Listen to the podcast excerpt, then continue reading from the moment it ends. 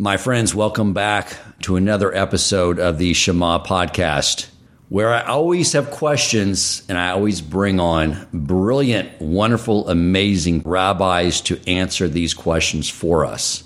So, the question I wanted to explore is this whole idea of why the Almighty wanted us to build the Mishkan, the tabernacle, and then we built the temples.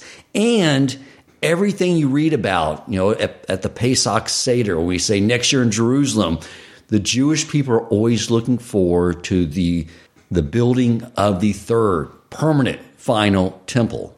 But it brings a lot of questions, doesn't it? Like, why does the Almighty need this infrastructure in order to dwell in this world?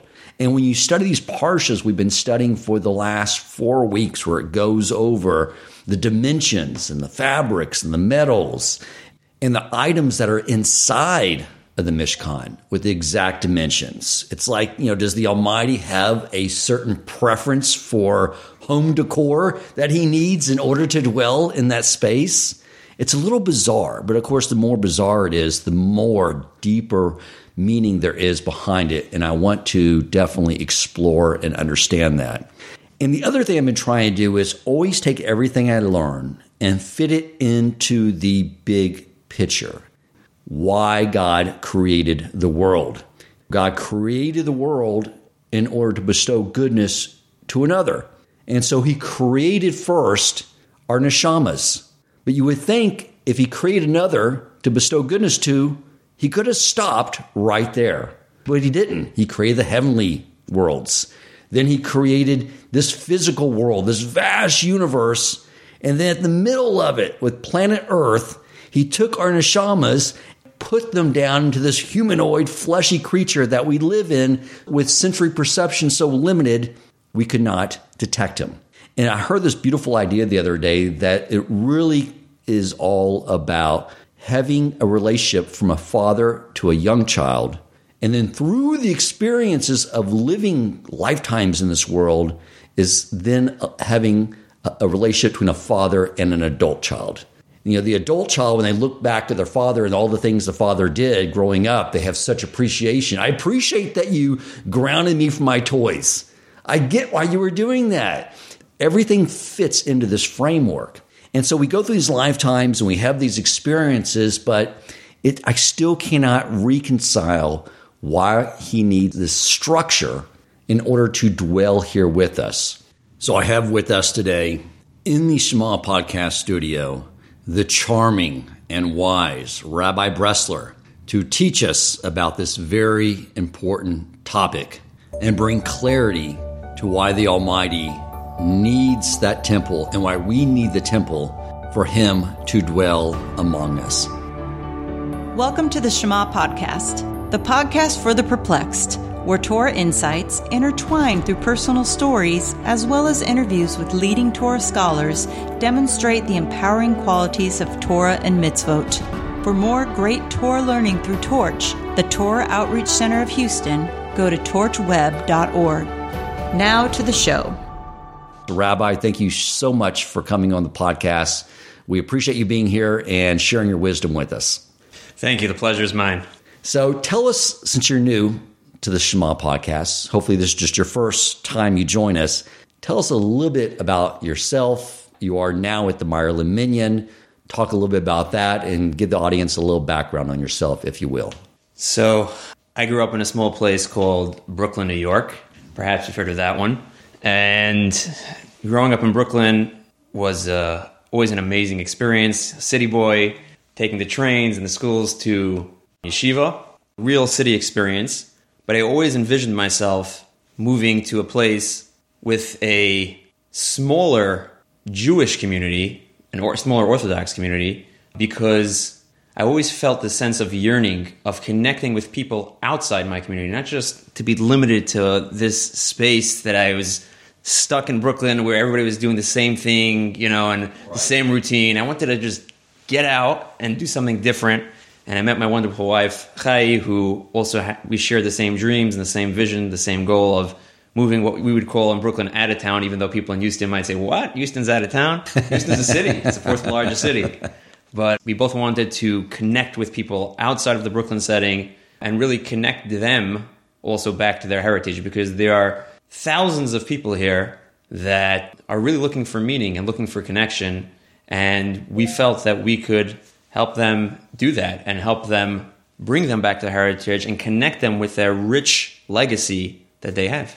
Well, beautiful. And we appreciate that. There are more of us who are in that place where my listeners, myself, we grow up in a secular world and, and we are all entirely grateful that Jews like yourself who were brought up and nurtured in such wisdom that you come out of the, the world that you lived in and share it with us. So thank you so much. So you joined Meyerland Minyan. How, how long ago was that?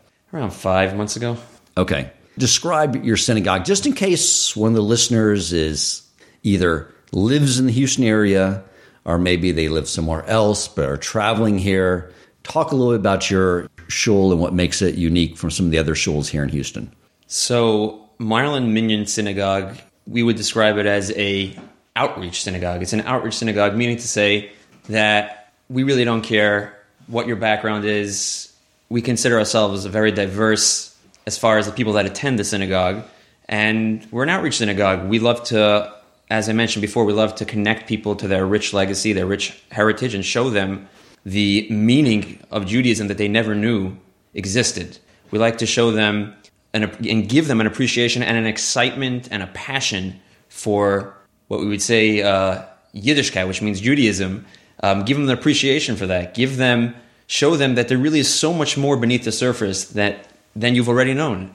People think that Judaism is this boring, you know, some rabbi sitting up there and murmuring and some cantor doing, oh, doing his thing, right? right. But there's so much more to it. And in fact, somebody told me that the first time he came to my synagogue, he said he was just blown away by you mean there's something more to Judaism than just listening to a cantor and sitting there and turning the pages and like when is this done? Right, exactly. There's meaning, there's there's there's Torah studying and you could enjoy it, you could actually have fun learning Torah.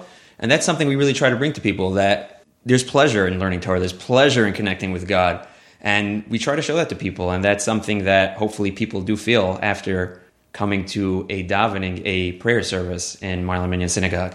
Absolutely. Someone who's been there, it's it's definitely the case. You know, when I first sort of like learned the truth about Torah, and I was like, okay, I want to I want to embrace my Judaism. I want to learn what Torah is telling me, and I wanted to start just observing the Jewish holidays. And I was totally unaware of the vast majority of Jewish holidays. I remember I, I did the Outlook Jewish holiday download and I thought my computer was going to crash. I didn't know what was happening with all this stuff plopping down in my calendar.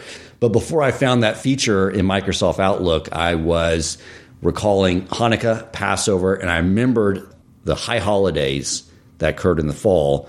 And what I remember from them as a kid is that it was a time to feel remorse for all the bad things you did. And God's way of punishing you for all your sins was to make you sit in synagogue all day long. Right. So that's why if you have a Hebrew English siddur, you know, all the more so you get more of an atonement because there's twice the amount of pages right, as opposed exactly. to exclusively Hebrew. All right, not such an atonement. Okay. Right, right, right. Okay, so answer these questions. I think this is a, a big mystery to a lot of us as we as we look inside and you start to study the parsha. You see all this stuff written about the the Mishkan, and we know about the temples. As I said, but there's obviously something very very deep here. So if you could help us understand this. Okay, just as a uh, introduction to this question. I will say that there's definitely deeper meanings which I don't have the answer to. There's esoteric, mystical explanations to the physical structure and the deeper meaning as to why God needed a specific place. I'm going to explain it on a more superficial level and the way I understand it, and uh, hope that's okay with, with you and everybody listening. So, God wanted that there should be a specific place where his presence should be most intensely felt and revealed. And there was a reason for that. The reason for that is is because well there is a reason for that. The reason for that is Hashem did not want to reveal himself with that intense revelation throughout the entire world because that's really our job. Our job is to illuminate the darkness. Our job is to serve God despite Hashem being concealed. If there would be this intense revelation, if the Hashem would be openly revealed throughout the world, and there would be the same level of spiritual presence, then there would be no free will. I mean, we know that they say that the angels, the angels have no free will. Now that's somewhat true, but not really true. The reason why it's not 100% accurate is because technically or theoretically speaking, angels do have free will. But what we, what we mean is that they don't have free will in the sense that because God's revealing himself to them in such an open way, they can't sin because God is there. God's in front of them. Nobody would sin when God's openly revealed to them. So, in that respect, yes, they don't have free will because how could you go against God if God is standing right here? So, that's the idea. That's our job. That's our purpose. That even in concealment, even when God is not felt openly, we serve Him anyways. Right, right, right, right. That makes sense. There, there is that parsha talking about that there was two angels that were being critical of mankind during the era of Noah, and so I guess is to make an example so the other angels wouldn't be so judgmental. He put them into this world, and they were the worst sinners out there once right. God was concealed. He said, so. "Oh, you think you guys think you could do this? Let's let's see." Right, right, exactly. And but in that sort of, you just sort of answered an element of that first question was, how does that help us connect to Hashem? If He's using our lifetime here to form us into the relationship of, with, of an adult child, part of that is to be a co-creator. It's why he starts counting time when he first sent our neshamas here at that moment because he says, "Now you finish completing the world," and which I guess became the responsibility of the Jewish people, of the merit of Abraham, Isaac, and Jacob, and so that's part of it. So it's sort of like it sounds like the the Mishkan or the temple is sort of like our home base. It's like the superhero layer where we get recharged, we can spread Hashem's light to the rest of the world. That's exactly it. That's exactly part of it. And we know what happens when a person gets inspired. Not always does the inspiring uh, moments last. A person gets inspired, and then the moment passes. It's fleeting sometimes. It doesn't last. Right. So, in other words, even if we have that home base, like you just said, that doesn't mean that we don't have free will, because it's up to us to develop and strengthen that connection and that, that meaningful connection of going to the temple. And by the way, you couldn't always go to the temple. You had to be deserving. You had to work on it. There was an effort that had to be invested on your part. So, yes, we had that home base, that recharge, that spiritual recharge that we could go to the temple, we could get reconnected and recharged and get inspired. But that didn't take away our free will. But if we'd have that intensity throughout the world, then that would take away our free will because there wouldn't be any darkness in the world. And our job is our job, I'm sorry, is to bring godliness into the world, illuminate the darkness, to be creators, like you said, to be builders. You know, the rabbis are called, interestingly, the rabbis, Talmid Chachamim, are called, it says children, but it could also be read builders. Banayich can be read bonayich. In other words, because we know there's no vowels in the Torah, so one word can be pronounced several different ways. So the word bonayach, children, can also be pronounced bonayach, builders, because the scholars, the Torah scholars, are really builders because they're constantly creating, and Hashem wants to give us that opportunity to create. That's the most intense pleasure available to human being is to be creators, and to be creators. What type of creators? Creators of spirituality, bringing godliness. That's the most intense type of creation. To be resembling God, and just like God built this world right. for the purpose of spirituality, we can be like God and resemble God by building spirituality. And closeness outside of a realm of space and time is likeness. Correct. So that's what he's trying to do is give us an opportunity Correct. to be like him so we can be close. Beautiful. And, and I was just going to say too that you're right. It's not like the temple before took away our free will because we we lost it twice. Correct. 100%. We still have that with the temple, without the temple, we have free will. We have our service of God to do. You, you mentioned that we had to be deserving, Rabbi, of the temple back then. What what exactly do you mean by that? I mean that every connection and every relationship comes with actions, comes with efforts. A person who doesn't work on a relationship, the relationship is broken. So that's what I mean deserving. Deserving not like like you mentioned the beginning with Yom Kippur. God is not out there to punish us and to, you know, sit stand there with a rod. I'm going to get you guys. That's not what God is looking to do. But the bottom line is, is that Hashem wants to give us pleasure, and the deepest pleasure available to us is when we put in our effort, when we invest with our own actions, when we build a relationship. And if that's not going to happen, Hashem's going to sort of make it happen in other ways. It's, it sounds like too with uh, one of the problems with any relationship is that you can take the other one for granted, and sometimes that distance that takes place can generate so much remorse and then gratitude for the relationship you had that it creates more permanent when that relationship is restored. That's what I'm told by relationship experts. So I'm assuming that's true. they say, you know, when a person is looking for a soulmate, and one of the benefits, even though there's many downsides to waiting a long time, but one of the benefits for a person who takes longer to find that one, that loved one that that person is looking for, the he or the she that's looking for their spouse, is that the person comes to appreciate the spouse that much more. That's what they say. Was that part of the problem of why we lost the temple the first and second time? Because we just lost the appreciation because that caused us to not be deserving to continue to have that temple and that level of intimacy with Hashem. I think so. I think also that part of it is is that things were just coming to us. There were miracles constantly. And when that happens, so on one hand, there's a tremendous presence of Hashem, but on the other hand, we take things for granted because we're not putting in effort. We're not building that relationship. When Hashem is just throwing things at us, here's the manna, here's the, you know, here's the clouds of glory, here's this, here's that. So it sort of leaves us as being people that are not independent, but more dependent. And Hashem created us to be independent builders, as we said before, to work on our relationship, to develop a connection to Him, and not just to be dependent on God. That's not that's not what Hashem created us for. When that happens, number one, yes, we take things for granted. And number two is it's not what Hashem created us for. Right, that makes sense. And so you sort of explain why the he wanted a specific structure, a, a specific space, a locale, of course, in Jerusalem, where he would have that his divine presence there so that we could take that and then spread it with the rest of the world. So that that does answer that question. But why the specifics why of that structure? Yeah, he could have just said, "Look, I want you just to map out some square footage with a rope. That's going to be my spot right there." Excellent question. I was waiting for you to ask me that one. The answer, again, on a very superficial level, but it's really simple to understand. There's a certain pride, a certain symbolism. When a person points to the tribes and says, hey, this is the tribe of Reuben, perfectly arranged. This is the tribe of Shimon, perfectly arranged and organized in a very meticulous fashion. And then, by the way, over there, Moshe Rabbeinu, Moses, our leader, he is right there. And he is amongst us. He's one of us. And we're all encamped around him. And we're encamped around the Levites. And then, in the center of it all, is the tabernacle.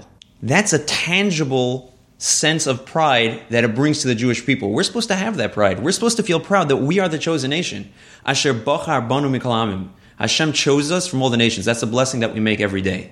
We're supposed to feel that. And when you have something tangible to point to and say, Hashem chose us, Vishachanti b'seicham, I will dwell amongst you. And I'm going to take this physical tabernacle and show that I'm dwelling amongst you. In fact, there are those that say that the reason for the building uh, or the purpose of the tabernacle was to show that Hashem has atoned the Jewish people for the sin of the golden calf. So the point was that the nations of the world were taunting the Jews and they were saying, oh, you know, these people are terrible, they sin with the golden calf.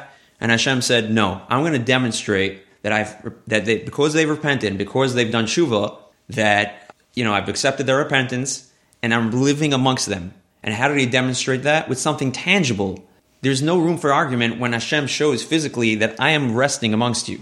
I am with you. So even if you don't say that's the purpose of the tabernacle, even if you don't say that it was there to show and to demonstrate that Hashem has atoned for the sin of the golden calf, but the idea is the same. It was a physical demonstration that Hashem was amongst the Jewish people. So I could give an analogy. Let's say, you know, obviously this is just an analogy, but let's say somebody lives in the block with for those of you who are into sports, Shaquille O'Neal and uh, Kobe Bryant, right? He's no longer with us, but you're living on the block with these two stars.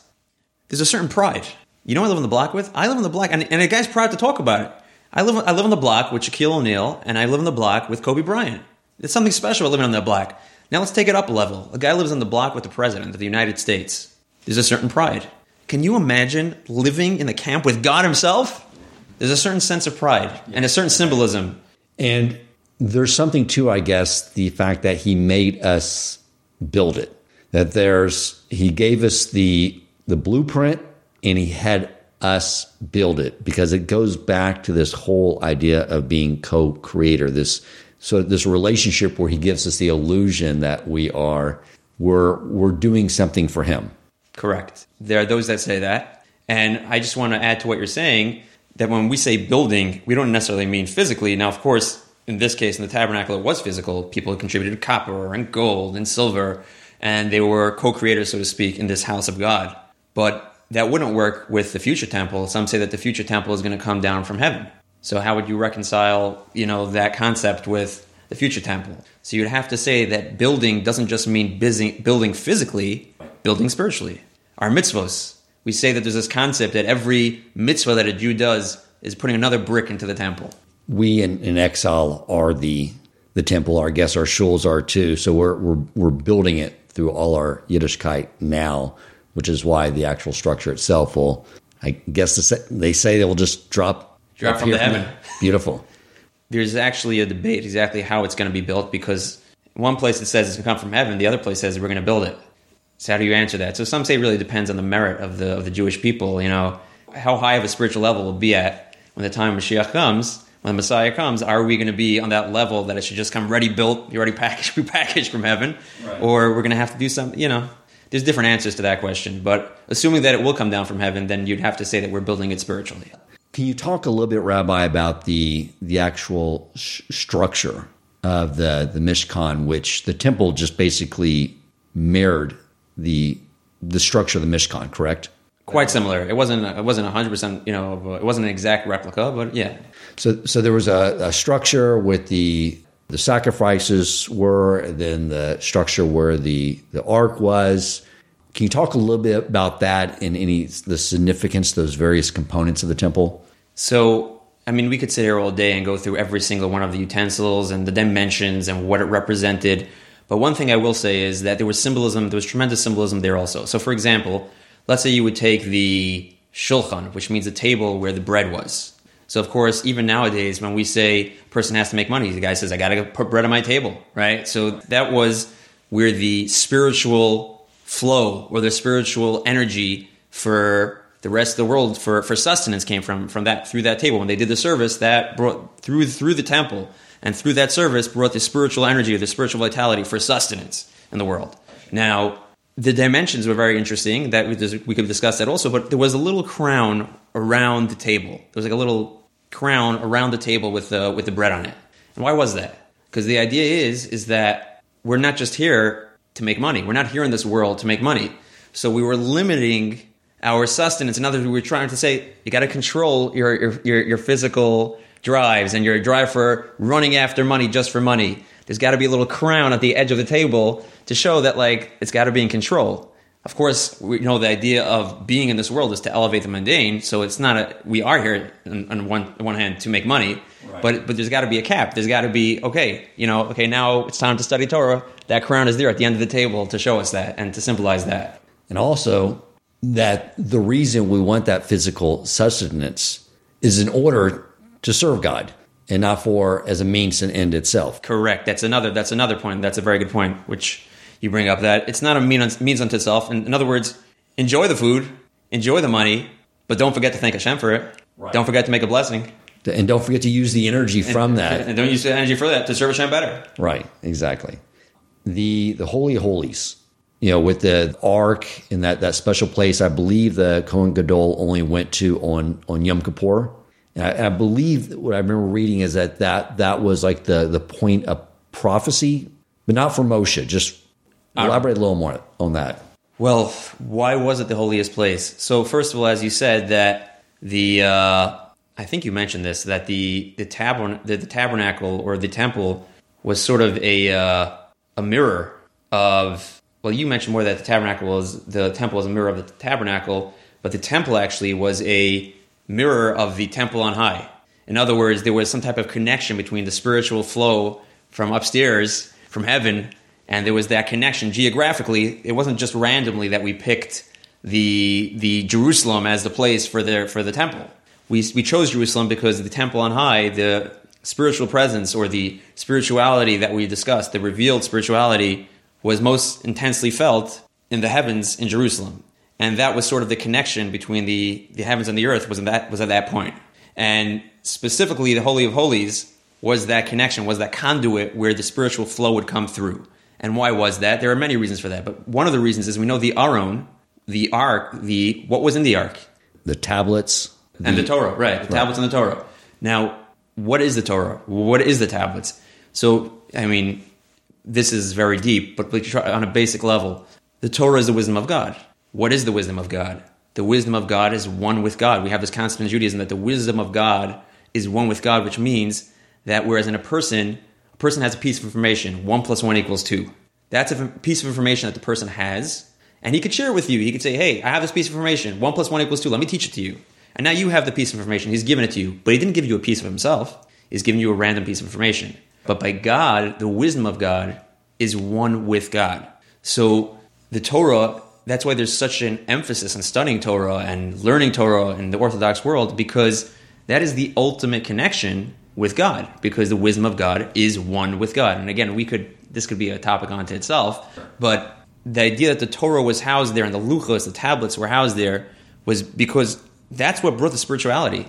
The, the Talmud tells us that the spirituality came through Torah study, and the, the spirituality that came through the Holy of Holies came about through Torah study. And there was a Torah there. It wasn't just randomly that there was a Torah there.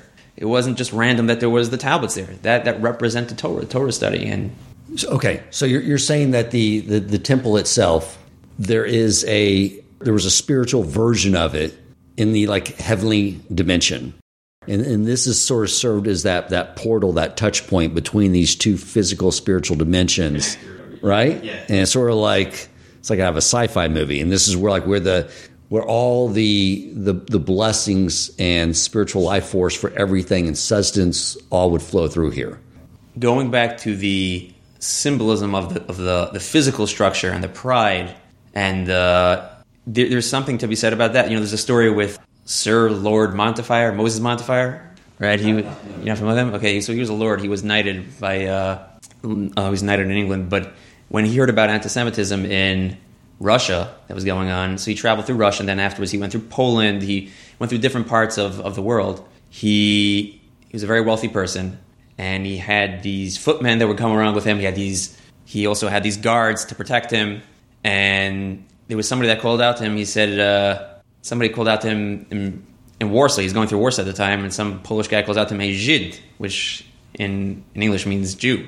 Okay. right? but he wasn't saying it in a uh, in a positive way. He was he was trying to you know, knock Right. him a little bit. So he said, you know, in England, in London, some people call me mayor, some people call me lord. He said, and the guy was like, you know, waiting to hear what he had to say. Like he says, but the most dignified title that I can have is Jew. And he says, "Come over." He calls the guy over. He comes, calls the guy even closer, and the guy starts running away. He thought he, you know, Moses Montefiore is going to, you know, do something to him. He had one of his footmen run after him, bring him back to him, and he paid him for calling him Jew. Um, so what's the idea? The idea is is that you know, Jew is Jew is not a dirty word. Jew is. I'm proud to be Jewish, and and we should be proud to be Jewish because we're we're, we're God's chosen people, right? And sometimes we have to be reminded of that, and especially in the world where people are, you know, putting us down. Sometimes we need that symbolism. We need that pride. We need God to physically live amongst us to show us, I am here with you. You are my chosen nation. We say also in Shemona Esrei, we say, Ata Kadosh Kadosh. You are holy and your name is holy. We're talking about God.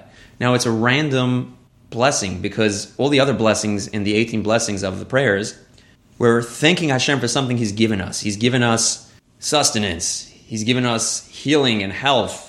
He's given us other blessings. Why are we thanking Hashem because He is holy? Like, what's that got to do with me? Right, which basically means separate, distinct. separate like right separate and he's different and he's perfect and like but what- what's that got to do with me and the answer is the same the answer is exactly what we're discussing that we're really thanking hashem that hashem you know again using the analogy of living on a block with somebody or in this case we could say imagine being the assistant of the president if you work for a lowly boss you're not going to go announce it to everybody but if you're working for the president oh boy are you going to announce it because you're proud of it so we're saying, Hashem, you're so perfect.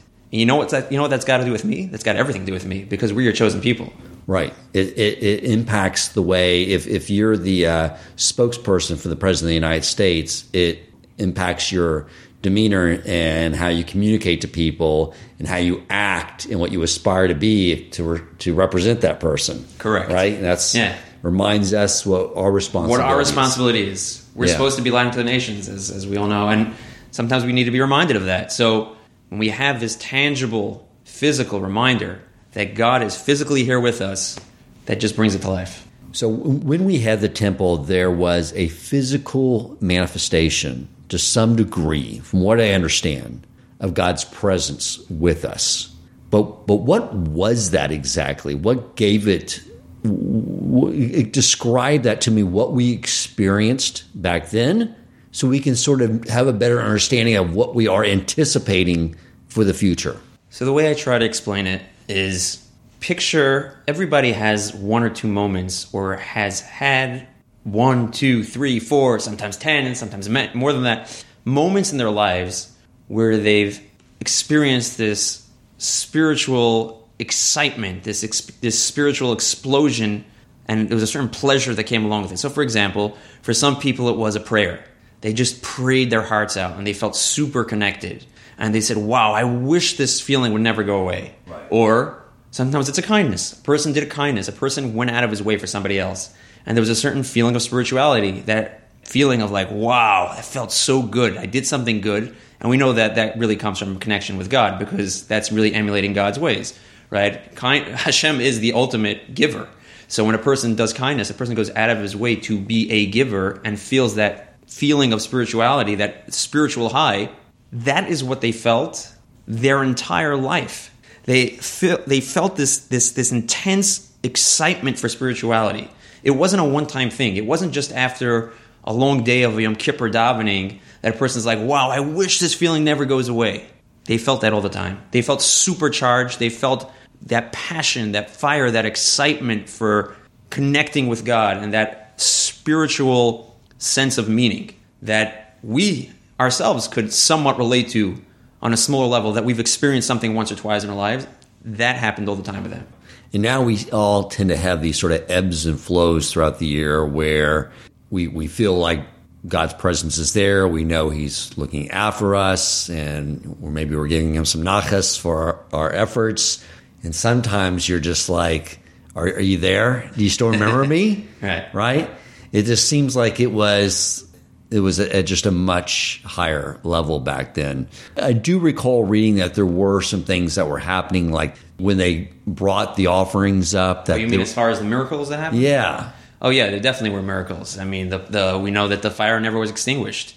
We know the menorah, the, the the the middle lamp never went out. I mean, there were tremendous miracles. There was this smoke that went up. There was the the Talmud tells us that the the lights, the illumination of the of the candelabras of the menorah lit up entire Jerusalem.